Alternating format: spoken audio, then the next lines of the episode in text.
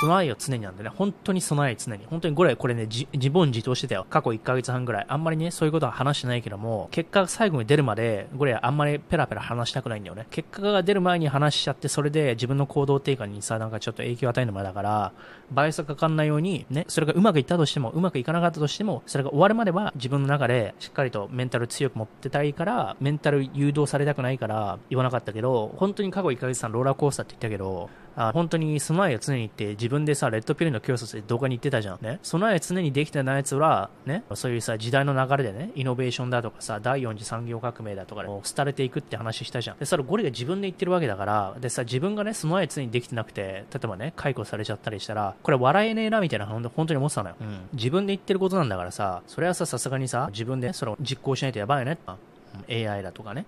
あとは経済のリセッションが来そうなところで、その時にリセッションが来るのは分かってるわけよ。リセッションみたいなね。うん、経済的なマクロのさ、とかね。それを自分で動画で話してるわけだから、もしかしたらね、解雇されるかもしれないわけよね、リスクが。それに対して自分はね、じゃあどういう備えを常にしてきたのっていうところで自分に自問自答を聞かせて、本当にやってたのよ。うん、で、実際ね、本当にあったよ。うん、そういうことが。どっちに転んだとしても、ね、それは受け入れようというふうにリスクをね、リスクを受け入れるっていうのはトレードの中にリスクを受け入れると100%受け入れるってことは、どっちに転んだとしても感情的に揺さぶられないぐらいどっちも受け入れるっていうのが本当に100%リスクを受け入れるっていうふうにゴリラね、本読んで理解してんだけども、それをね、実行しようと自分の中でメンタルでシミュレーションしてた。本当にね、ギリギリのところだったかも。ヒヤヒヤだったよね、本当に。うん。まあこれメンバーシップではもう少し詳しく話そうかなと思うんだけどさ。いやー、だ、だからね、メンタル的にね、あのー、行くのか行かないのかどっちなんだみたいなのがね、ヒヤヒヤが1ヶ月半もね、続いてたんだ。それはメンタルすられるよ。だから動画がね、滞ってたっていうのもあるんだけどね。さ、メンタル的にさ、あの、優先順位があるわけよ。うん。この YouTube のね、あの、チャンネルのお賽銭とかってさ、金銭的なレベルで言ったらさ、ちっぽけすぎるわけよね。ゴリのトータルで言ったら。うん。だそれだけをメリットにしてはやってられないわけ。うん。だってお賽銭さ、ありがとうだよ。うん。で、それをね、無限にするとかそういう意味じゃないよ。金額的に言うと、まあ、パーセンテージが本当にさ、0. 点何パーとかそういうレベルになっちゃってて、それと、その仕事の方のね、あれで言うと、やっぱり優先順位、2080ルールでしょ？パレイトーズプリンシポルでしょ？みんな知ってるでしょ ?2080 ルール。だから優先順位的に、やっぱり今ちょっとね、メンタル的にね、踏ん張らないといけない時にだ、集中しないといけない時にだ、YouTube やって、でも YouTube のね、ファイナンシャルのゲインって別にそこで期待してるわけでもないから、そこをね、時間とエネルギー的にね、避けなかったってところなのよ。これはパレイトセオリーね。20%の、ね、仕事とか人員が80%の結果を生むみたいな、そういうことよ。だから全てを同等にね、頑張る必要はないんだよね。賢い人ってのは本当に重要なものだけ頑張って、マイクロマネジメントしたいよね、日本人は。マイクロマネジメントってパレイトのプリンシプの逆だからね。結果出せば何も言わないみたいな、そういうところがね、結構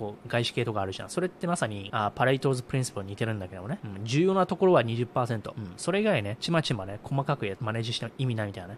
だそういうとこがあった。うん、ちょっと話ね。だこれ話す、話そうなと思ってたんだけど。まあだからそういういろいろあってさ、本当にだから備えを常に本当に自分で実感してなっていうのと、あとは、いかにね、あの、頑張って努力しても、それは必ずしも報われるわけではないっていうね、まさに進化論ね。あの、症状無常、うん、弱肉強食、うん。あの、コンペティションだからね、サバイバルのリプロダクションと一緒だね。サバイバルだから。だから、運もあるんだよ、本当に。って本当に思わされた。だから本当にありがたみを感じたっていうのかな。うん。だから別にこれね、ゴリが頑張ったから報われたとか、そういう風な単純なね、関数じゃなくて、ね、複数変数の関数だから、ラックね、運もあるんだよ。タイミングって前も言ったでしょ。だから、ただ頑張ってるだけじゃなくて、投資っていうのは、タイミングもあるから、ただぶっ込めばいいんじゃなくて、タイミングをね、選ばないといけない。起業して成功する成功しないもさ、テスラのね、うん、EV のトレンドが、マーケットが追いついてなければ成功しないのと一緒なんだよね。だから起業ってさ、頑張ればいいんじゃなくて、それでタイミングもあるってのは結構言ってるじゃん。優秀なね。うん、スティーブ・ジョブとかイーロンとかね。そういう話なんだよ。それと一緒。だからこれは、これだけね、自分の中で努力したがね、こうこういう人生があるんだっていう風に、必ずしも言えないね、外的なね、変数があって、その外的な変数も含めて、ね、運っていうかね、だメスゴリと会うのもそうでしょオスゴリと会うのもそうでしょタイミングなんだよね。就職活動もそうなのよ。うん。いくら自分がね、努力してても、ね、どうやっても運が悪くて、例えばいいメスゴリとかオスゴリに会えない時もあるのよ。だからそこで諦めちゃダメなのよ。いつか来るかもしれないってね、うん、頑張ってやるるしかないだろうね。それが5年後なのか、1年後なのか、10年後か分かんないよね。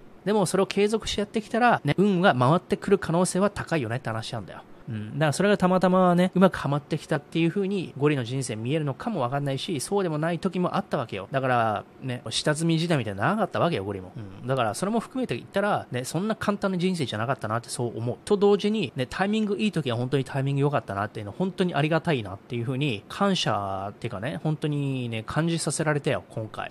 ただ頑張ってただけで必然的にこういうこと起きてないから。だから、いろんなことね、ピンチはチャンスで本当に信じない。今回なんてピンチだったんだよね。